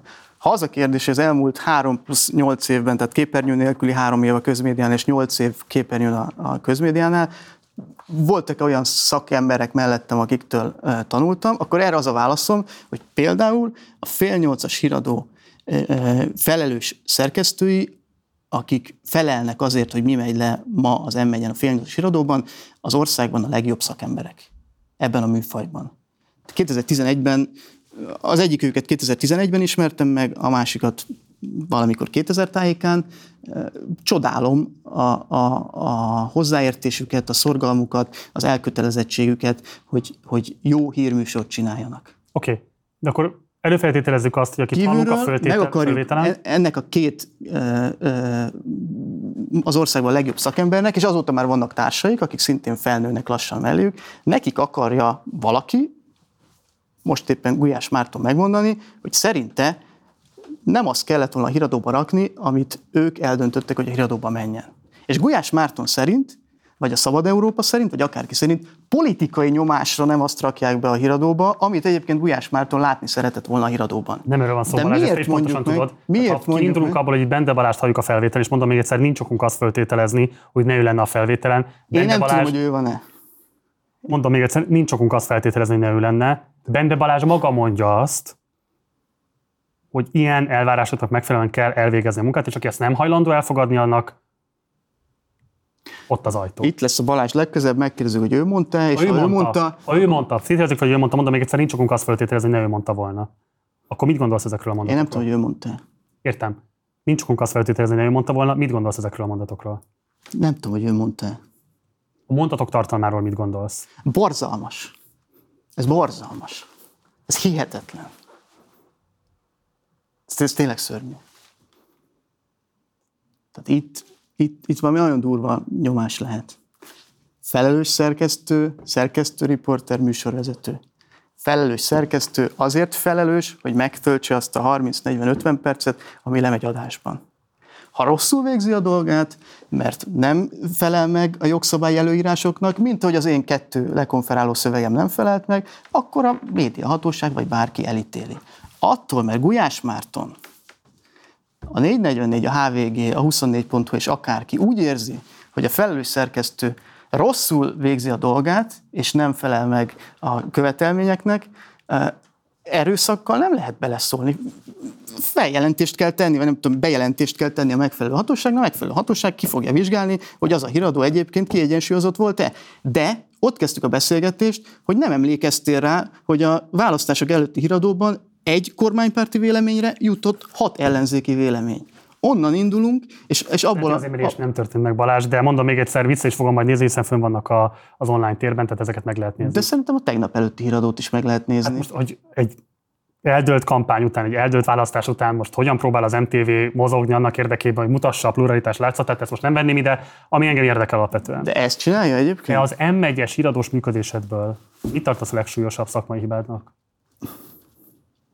Legsúlyosabb szakmai hibám. Igen, amivel te magad azt mondod, hogy ott nem vagy azzal elégedett, ha tehetnéd, máshogy csinálnád, tehát amivel kapcsolatban az a reflexiót, hogy ott hibát követtél el. Nem tudom, nem jut most én eszembe. Hát nincs ilyesmi. Nem. Ami a szakmai Nyilván, lelkismeretedet terhelni. Mindig mindent lehetett volna uh, jobban csinálni, mindig minden hír háttérinformációit meg lehet, el lehet még olvasni, uh, lehettek volna baki nélküli felkonferáló szövegek, de hogy most egyet kiemeljünk, hogy azt másképp csináltam volna, nem iszonyatosan, vagy a jelző nyilván nem jó, de nagyon-nagyon büszke vagyok az elmúlt nyolc évre, különösen büszke vagyok az M1 indulása körüli időszakra, és ahogy például a, a, a különleges eseményeket kezeltük a, a hírfolyamban, Röszkei támadás, most van az évfordulója, kapitólium elleni támadás, török pucskísérlet, francia uh, Bataclan elleni merénylet, bevándorlók elindulnak halom felé az M1-esen. Ezek, ezek olyan, olyan média történelmi események, és, és itthon pedig uh, azt gondolom, hogy, hogy, uh, hogy különlegesen jól sikerült a, a feldolgozásuk. Amennyiben egy ilyen tragikus eseményről uh, mondhatjuk azt, hogy, hogy van uh, pozitív szájíz azzal kapcsolatban, hogy szakmai szempontból tévés szakmai szempontból jól sikerült levezényelni egy adást. Jól sikerült nagyon sok adást levezényelni, és nagyon sok ö, órájára nagyon büszke vagyok az M1-nél töltött időszaknak. Egy volt kollégád, Borsa Miklós is nyilatkozott ugye a Szabad Európának, aki úgy nyilatkozott, hogy a ott átélt stresszt sok kollégának komoly fizikai tüneteket is okozott. Szeretnék egy részletet felolvasni, és szeretném, hogy használ reagálnál erre. Így fogalmazott, állandó gyomorgörcsök, alvásképtelenség, aztán torokfájás. A szervezet rájön, mi az, amitől tényleg nem tudsz bemenni dolgozni, és legyártja. Sok kollégám van bent, aki infarktust kapott, elvitte a mentő adásból. Van defibrillátor a tévében, használják. Azóta nagyon sokszor találkoztam Miklóssal, jobban vagyunk, szerencsére jól van, és kívánom neki, hogy így egészségben élje a következő évtizedeket is. Nincsen, nincsen probléma szerencsére. Meg tudod erősíteni, vagy száfolni tudod azt az értesülést, amit Borsa fogalmaz meg, hogy sok kollégának fizikai rosszulétet okozott az ott végzett munka? Nekem biztos nem. De nem ezt kérdeztem. De honnan tudnám, hogy valakinek fájt-e a hasa? Azért, mert ott dolgozott. Hát láttál Azért embereket, fáj... akiket újra kellett például éleszteni defibrillátorral. nem, de nem menjünk már el ilyen, ilyen hírcsárdás paródiába, tehát hogy azért, mert van újraélesztő készülék egy székházban, van egyébként, tehát a Kunigunda útján van újraélesztő készülék, de, de, de hogy ez tényleg, a, ha nem lenne súlyos a téma, és újraélesztésről beszélnék, akkor, akkor poén lenne. Tehát, hogy a, a, ha jól értem a kérdést, akkor az a kérdés, hogy annyira borzalmas-e az m és a közmédiánál dolgozni, hogy folyamatosan dőltek ki az emberek, és újra kellett őket éleszteni folyamatosan a folyosón. Arról szólt, hogy de, de, de az, az, volt a kérdés, az volt a kérdés, azt hogy mondta, hogy, volt, hogy van defibrillátor a téma, használni, okay. de nem ez volt a fő állítása. Okay, okay, de, Egyébként hadd korrigálj magamat, mert a válaszoljának mondta ezt, vagy adta ezt az interjút, és ott fogalmazta meg. Azt mondta alapvetően, hogy az átélt stressz fizikai tüneteket okoz. Ilyesmit tapasztaltál a környezetedben, a saját magadon nem is. Oké, okay, és, és az újraélesztés is szóba került. Tehát nem láttam olyat, akit újra kellett Jó. éleszteni, mert borzalmasan rosszul érezte magát a közmédiánál. Magamon nem tapasztaltam fizikai fájdalmat. Az, hogy valakinek fájt-e a hasa, azt meg nem tudom. De lehet. Itt azért De... nyilvánvalóan nem csak a hasajásról van szó, Balázs, ezt feltételezem, te is pontosan tudod. Mi, milyen fizikai tünetekről beszélünk? Hát itt ugye el, el mondja azt, hogy sok kollégája van, aki infarktus kapott például, alvásképtelenséget is említ még. Volt, akit mentő vitte az adásból, ilyesmit, akkor azt mondta, hogy nem tapasztalt. Hát én nem láttam ilyet. Jó. Neked van egyébként, egy... egyébként az élő híradózás egy stresszes műfaj. Tehát azt viszont 97-től 2002. augusztus végéig láttam, látom. És te jó egészségnek örvendesz? Én köszönöm, jól vagyok, én futok sokat, igen. Oké. Okay. Um, van-e példaképed a magyar médiából? És ha van, a nemzetköziből is van esetleg? Nincs. Legyen? Tehát mi mit tenni? Tucker Carlsonnak a példája Más világ. Nem inspirál? Nem. Teljesen más világ. Miért? Mi a különbség mondjuk Tucker Carlson és közted? Az, hogy az egyik egy 10 milliós piac, a másik pedig egy hatalmas. Világos, de a méret nem, nem, említeni, nem említeném egyébként magunkat egy lapon. Nem, nem követtem. Az a nem... közéleti funkció, amit betölt Tucker Carlson Amerikában, nem volt olyan ambíciót, hogy valami hasonlót betöltes te is Magyarországon. Nem, olyan ambícióm volt, hogy jó híradót csináljak. Olyan híradót, amilyet más nem csinál Magyarországon. Most meg más ambícióm van, hogy olyan atlétikai világbajnokságot csináljak, amilyen még nem volt sehol a világon. És amikor még híradós volt, elégedett voltál azzal, hogy igazából azért itt az RT és a TV2 híradóinak a közelébe sem nagyon tudtatok rúgni labdát, tehát hogy igazából ez a típusú verseny, ez soha nem kedvezett nektek. 97-ben járunk, amikor kialakult a duális médiarendszer, kivéreztetett közmédiával, és mesterségesen hízlalt kereskedelmi csatornákkal. Nagyjából ott dölt el a dolog. Egyébként azt nem mondanám, hogy nem értünk a, a, a közelébe a kereskedelmi csatornáknak. Például április harmadikán a választási műsort sokkal többen nézték az M1-en, mint más csatornákon. A TV2-t, az RTL-t, a Hír TV-t, az ATV-t, nem tudom, van-e még, csináltam még más választási műsort, a, az M1 választási műsora megverte. Uh-huh. Jó. Um, összességében szerinted, aki az M1 híradóját nézte a te műsorvezetésed alatt, az adekvát és kiegyensúlyozott képet kaphatott-e a Magyarországot érintő legfontosabb kérdésekről?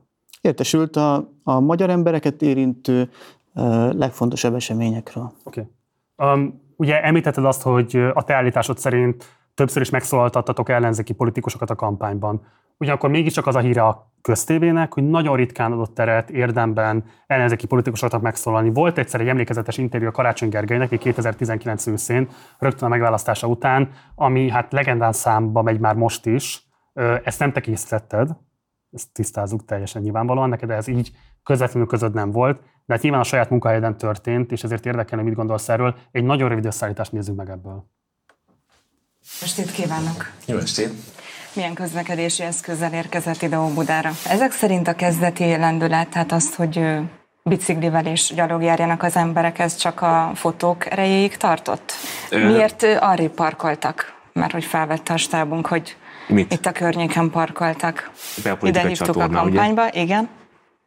De az állításom nem a kampányidőszakra vonatkozott, De azt állította, hogy senki nem hívta ide, akkor azt mehetünk tovább. Elnézést kér azért? Elnézést kérek. Akkor, akkor én is hogy mondjam, hogy milyen nézettséget érünk el napi szinten, mondjuk igen. a Kossuth Rádió, meg mondjuk a jótékonysági műsorai, a, a Nemzeti Archívum. Jó, akkor mehetünk tovább, nem kér elnézést. Rosszul mérte fel, hogy mire képes? Mit akar ez a klímavészhelyzet? Nem a fogalom, hanem tettekben akkor a budapestiek. Hát Most mit érezték? Érezhetik a saját bőrükön? Mennek a szirénák? De a konkrét ütemterveket nem kellene már látnunk száz nap után? De, Ígérgetések helyett? Nem ígérgetés, ezek ígéretek. Ezek Azt olyan mondta, hogy szokott hülyeségeket ön... beszélni, bízhatunk főpolgármester úr szavaiban? Hogy értékel a kollégád újságírói teljesítményt ebben az interjúban? Egyik kedvenc kolléganőm volt. Nagyon sajnáltam, hogy elment. És ezt az interjút hogyan értékelted? Ez egy vágott valami volt. Megnézzük egészben? Hát most nem fogjuk ezzel emészteni a műsoridőt, de feltételezem, hogy emlékszel a teljes interjúra. Egészében szerinted ez egy arányos, a közszolgálathoz méltó interjú volt. Melyik része nem? Megnézzük? Válasszuk ki, hogy, hogy mivel volt a baj. Uh-huh. Most itt volt valami, ez hány perc eh, volt? Egy, másfél? Az egész pedig 15-20.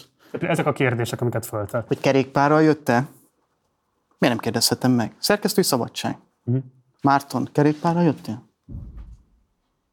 nem fontos egy olyan politikustól, aki egyébként bevallottan úgy politizál a városában, hogy a kerékpárosok jól érezzék magukat. Uh-huh. teljesen rendben van a kérdés. Az a kérdés, hogy a klímaveszélyhelyzetet kiirdették, vagy nem. Mennek el a szélének, hogy ezt mondja a kollégád. Igen. Mit jelent a klímaveszélyhelyzet? A klímaveszélyhelyzet egy, amennyire, nem akarok egyébként a főpolgármester úrral ö, ö, foglalkozni, mert, mert a jelenlegi pozíciómban sokat kell együttműködnünk, úgyhogy nem akarom a, a, a budapesti politikát most elemezni, de a, a, a klímaveszélyhelyzet kihirdetése az a 19-es kampányban egy elég fontos üzenet volt.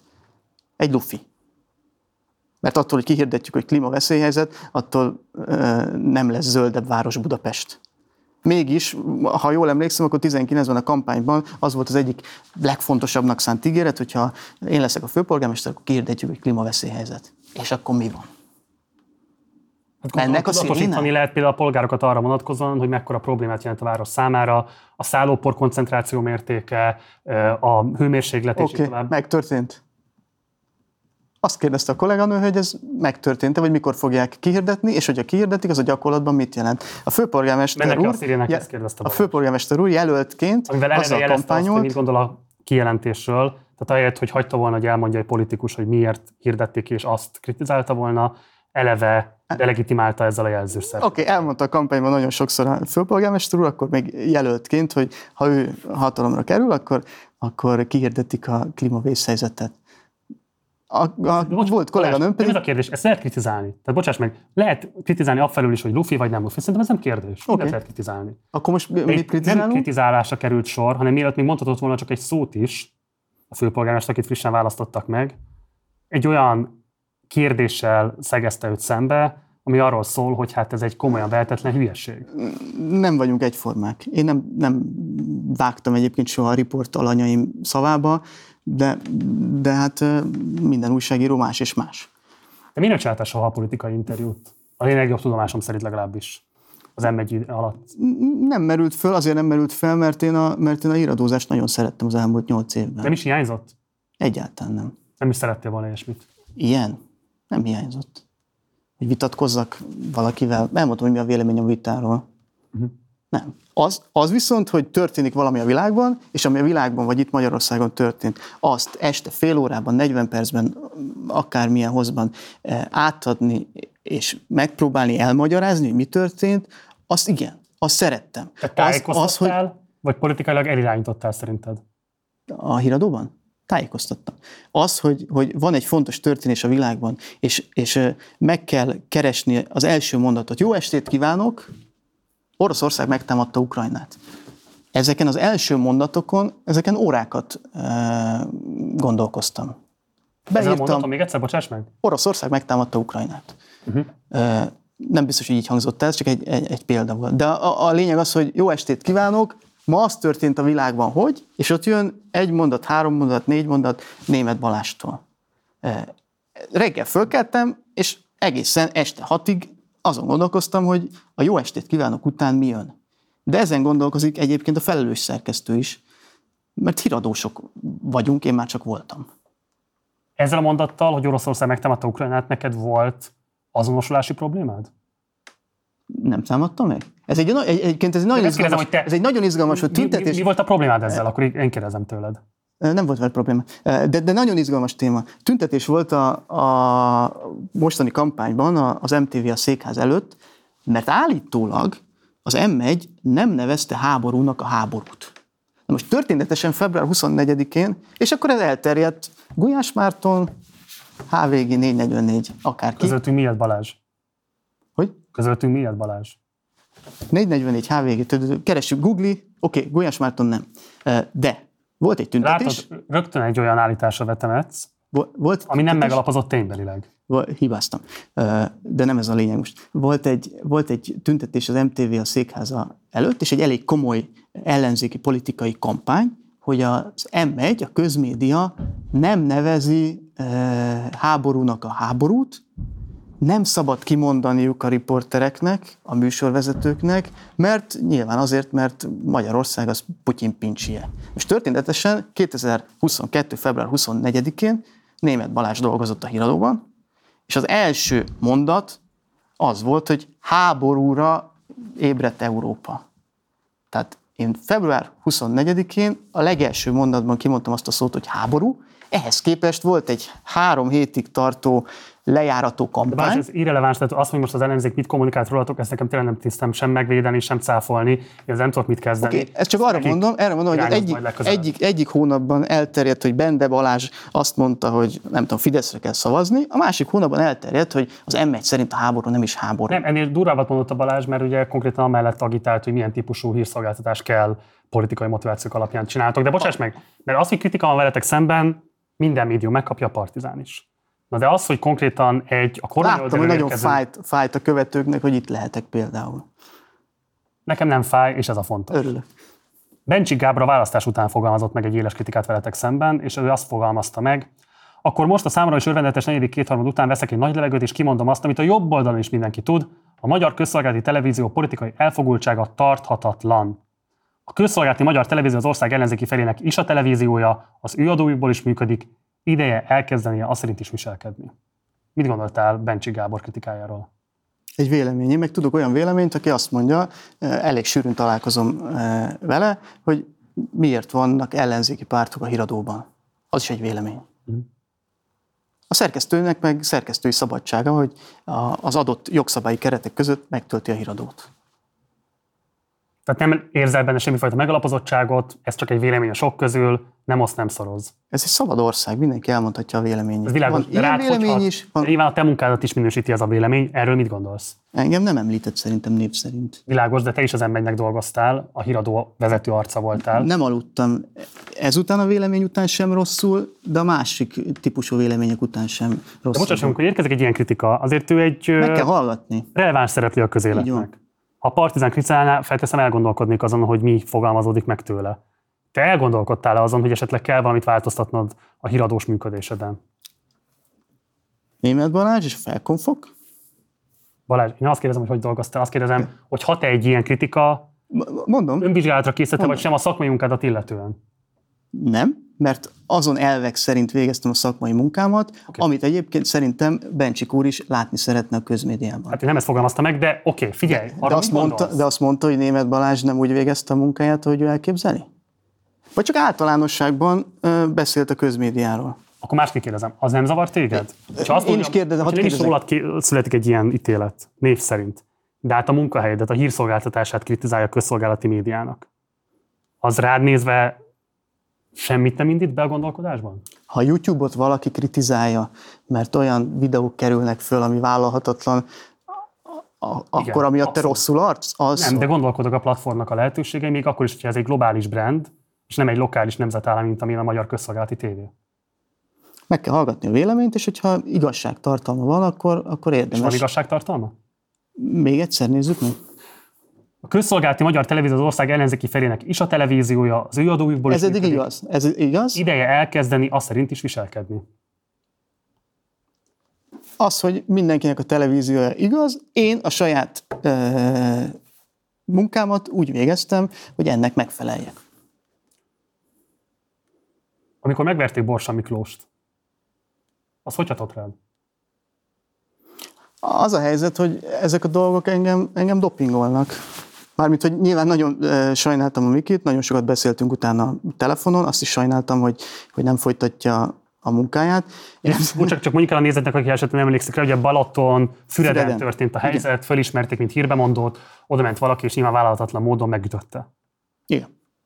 Uh, nagyon sajnáltam, hogy nem folytatja. Ez téged dobbik volt. Én folytattam volna, hogyha az ő helyében vagyok, és hogyha én a kommentek között vállalhatatlan kommenteket olvasok, zárójel, személyesen az elmúlt nyolc évben, hát egy kezemen meg tudom számolni, hogy hány olyan ember volt, aki hozzám jött, és negatív véleményt fogalmazott meg. Téged atrocitás nem ért a hírben mondói munkád miatt? A legdurvább atrocitás az volt, egy darab, a Dunakanyarban egy e, cukrászdában négyen ültünk, feleségem, két lányom, és oda jött egy ember, és azt mondta, hogy gumigerincű.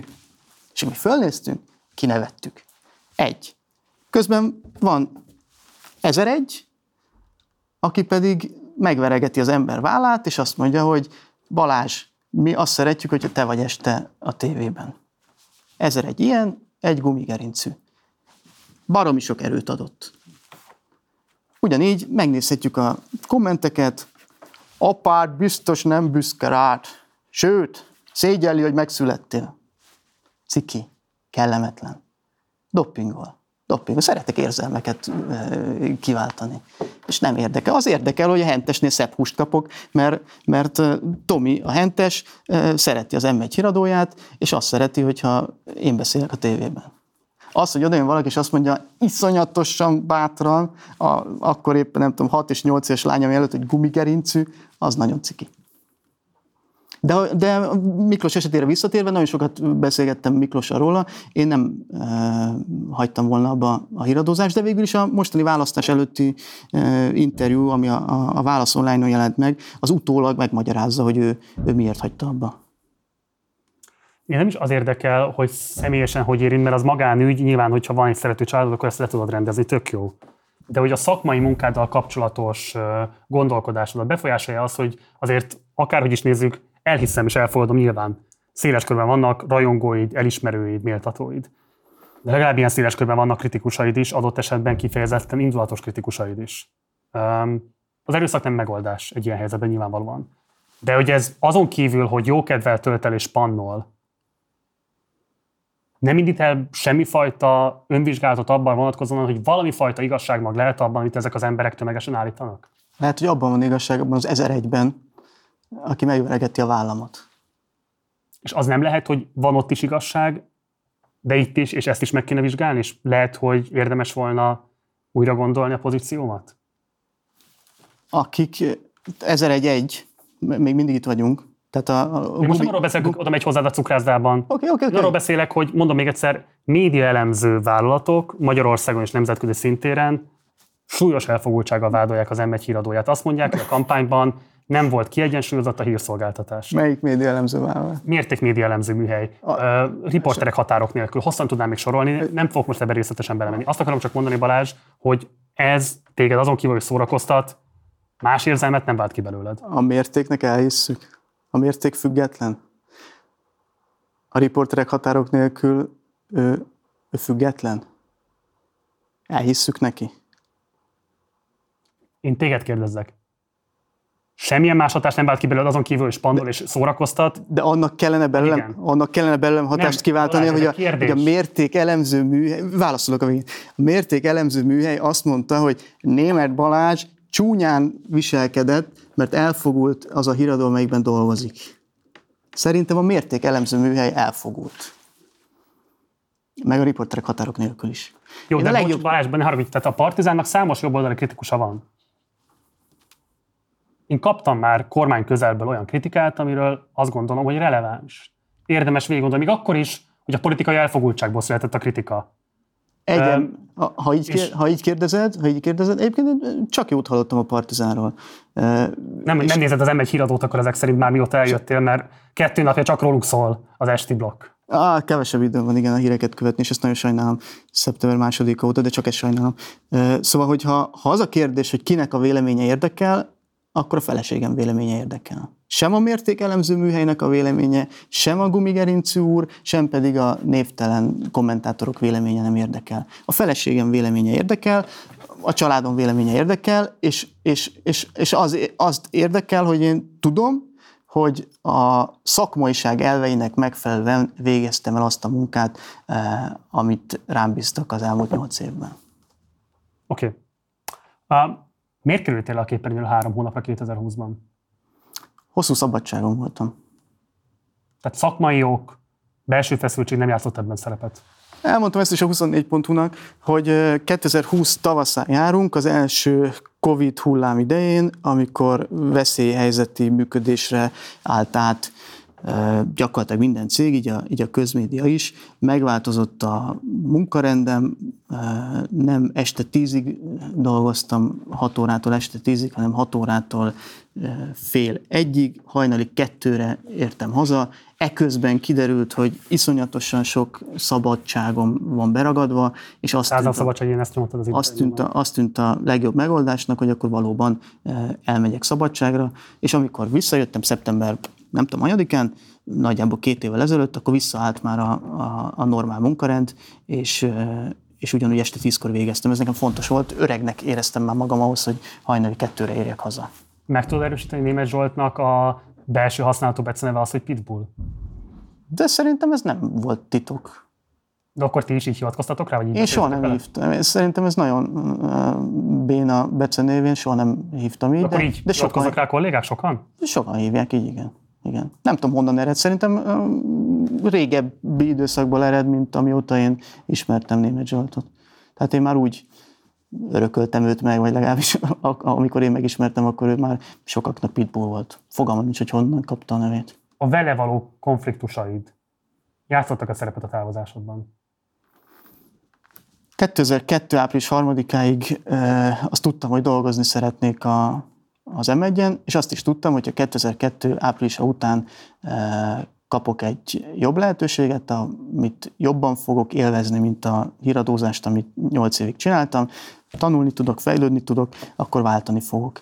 A felkérés megérkezett augusztus első napjaiban, és váltottam. Tehát nem az történt, hogy fölmondtál, és utána találtak meg ezek az ajánlatok, hanem már előtte fölkínálták neked a VB, az atlétikai VB vezetésének a lehetőségét? Augusztus első napjaiban neveztek ki egy kormánybiztost az atlétikai világbajnokság szervezésének felügyeletére, Schmidt Ádám sportállamtitkárt. Néhány nappal később keresett meg engem a helyettes államtitkár, és néhány nappal később felmondtam. Augusztus, augusztus 15-én mondtam egyébként föl. Az első távozásoddal kapcsolatos híreben azt olvashattuk, hogy felmondtál, de aztán az MTV azt állította, hogy közös megegyezéssel távoztál. Melyik az igaz? Nincs jelentősége. Nem. Hogy nem jelentősége? Nem közös megegyezéssel távoztam. Tehát akkor nem felmondtál? Közös megegyezéssel távoztam, én kezdeményeztem. És azért, mert kaptál egy jobb ajánlatot, és nem azért, mert belül elnehezültek volna a munkaügyi viszonyaid? Azért, mert kaptam egy jobb ajánlatot. Én még egyszer áprilisig tudtam, hogy ott leszek, ahol voltam, és azt is tudtam, hogy, hogy a következő négy évet nem szeretném végigcsinálni. Ugye az atlétikai VB-t szervező cégnek vagy most a vezérigazgatója. Um, fölmerül az a kérdés, hogy már volt egy VB több is, de például volt a 2017-es úszó VB, aminek a költségével kapcsolatban mai napig nem lát tisztán a közvélemény, hogy 30 és a 190 milliárd között, amiről szóltak híradások, végül is mennyi adófizetői pénz ment el. A 24.hu már kérdezett téged erről, és ott azt nyilatkoztat, hogy ameddig te leszel a vezérigazgató, addig transzparencia lesz. Úgyhogy igazából csak azt szeretném megkérdezni, hogy valóban meg tudod erősíteni, hogy átlátható és felelős költségvetési politikát fogsz működtetni a rád bízott közjavak felhasználását illetően. Meg és ameddig tart az atlétikai VB, és ebben a tisztségedben vagy, hasonlóképpen rendelkezésre fogsz-e majd állni a sajtónak, mint ahogy azt most teszed, a Mandinertől a 24 át egészen a Partizánig, hogy a többiekről már ne is beszéljek. Én korábban is a sajtó rendelkezésére álltam, hogyha ha, ez elvi kérdés nálam. Én riporter koromban annyi riport alanyt üldöztem, próbáltam meg kamera végre kapni, vagy mikrofon végre kapni, hogy megfogadtam, hogy ha, ha kollégák tőlem interjút kérnek, akkor én, én mindenkinek igent fogok mondani. Tehát én 97-től 2011 februárjáig gyakorlatilag 14 éven keresztül riport alanyokat üldöztem. Telefonon, ugye nyilatkozik. Tudja, hogyha nem nyilatkozik, akkor az nem lesz jó magának ez borzalmasan stresszes dolog egyébként, mert a nap végére híradós anyagot kellett előállítani. Tehát reggel nekiindul a riporterként az ember egy témának, be kell cserkészni a riportalanyokat, és este 6 óra 30-kor kezdődött a tények, addigra kész anyaggal. Tehát lényeg az, hogy, hogy, hogy emiatt nálam elvi kérdés, hogyha ha valaki keres és kíváncsi rám vagy a véleményemre, akkor én igent mondok. Záró kérdés. A 24 pontunak úgy zártad az interjúdat, hogy Remélet, hogyha jól végzed el a mostani feladataidat, akkor következőre már a Karmelita Kolostorban dolgozhatsz. Orbán Viktor mellett. Mm, nem egészen így volt. A, a, az volt a kérdés, áprilistól mostanáig, eh, hogyha megkérdezem magamtól, hogy érdekel-e bármi, eh, ahol folytatni szeretném a karrieremet, akkor azt válaszolom, hogy valójában egy dolog érdekel, szeretném megnézni egyszer valamikor, hogy Orbán Viktor hogy dolgozik. Nem csinálsz egy dokumentumfilmet, és követed végig 24 óráját? Volt, aki azt ajánlotta, hogy, hogy próbálkozzunk meg ezzel. Lehet, hogy Tettél már ilyen javaslatot a miniszterelnök felé? Nem. Én Vagy hiszem... olyan viszonyban, hogy fölhívhatál mondjuk egy ilyen ötlettel? nem, az nem jelent, nem olvastam még a 24 pontos interjút, de beszélgettem a, a kollégáiddal arról, hogy összesen háromszor találkoztam a, a, a miniszterelnökkel, egyszer síelés közben. Igen. Benne van az interjúban? Igen, igen, igen. Egyszer, egyszer egy labdarúgó mérkőzésen mind a két alkalommal riporter voltam, tehát hogy kérdeztem, és, és néhány hónap ezelőtt bent volt a, az MTV a székházában, és ott a sminkszobában futottunk össze. Tehát ez a fölhívom-e a kormányfőt mobiltelefonon, az menő lenne, de három szót beszéltem vele életemben, privátban, és nincs meg a telefonszáma. Mi lenne az a tudás, amit te tudnál szolgáltatni az ő számára? Tehát miben tudnád te az ő politikai érvényesülését szerinted jobban segíteni, mint ahogy most segíted mondjuk? Ez most már ilyen állásinterjú, és akkor kiírjuk és felküldjük a karmelitába? Hát felteszem, hogy ilyen ambícióid vannak, akkor van valami elképzelésed is. Én most nem azt mondom, hogy te nem azt kérem tőled, hogy azt mondd, hogy nem tudom, Havasi Bertalan székére pályázol, vagy Kaminski Fannéra, csak mégis szerinted egy olyan stábban, ahol azért láthatóan irgalmatlan mennyiségű ember, irgalmatlan mennyiségű tudást halmozott föl, és működteti ezt az elképesztő gépezetet, ehhez mit tudnál hozzátenni? Az elmúlt nyolc évben a munkaidőm elég nagy százalékát olyan felületen töltöttem, ahol látszódott nagy, hogy mihez értek. És a következő egy évben is így lesz ez, mert mivel hogy átláthatóságot ígértem a, az atlétikai VB-vel kapcsolatban, ez azt jelenti, hogy ha valaki kérdez és kíváncsi, akkor, akkor el fogom mondani. És hogy azt mondaná neked, hogy menj vissza a híradósnak, mert ezzel segítetted a legjobban az ő politikai érvényesülését, akkor erre mit mondanál neki? Hogy augusztus 27-én az atlétikai VB záró ünnepsége után, ha megtisztel, és van két perce, akkor szívesen beszélek erről vele. Német Balázs, nagyon szépen köszönöm, hogy elfogadtad a meghívásomat, és köszönöm szépen, hogy válaszoltál a kérdéseimre. Gyere majd máskor is. Köszönöm. Ez volt a beszélgetésem német Balázsral. Ha esetleg menet közben kapcsolódtál volna be a közvetítésbe, akkor mindenképpen várj meg a közvetítés végét, és nézd vissza az interjú egészét, mert szerintem érdemes, izgalmas, fontos válaszok hangzottak el, úgyhogy idő kell még ennek a feldolgozására, de ez mindenképpen látni kell magát a teljes interjút, hogy egyáltalán bármifajta reflexióval rendelkezhessünk. Ha még nem iratkoztál volna fel a csatornára, azt is mindenképpen tedd meg, mint ahogy ha van rá lehetőséged, akkor kérlek, hogy szállj a finanszírozásunkba a leírásban található lehetőségen keresztül. Én Gulyás Márton voltam Budapestről, a munkatársai nevében jó éjszakát kívánok, ciao.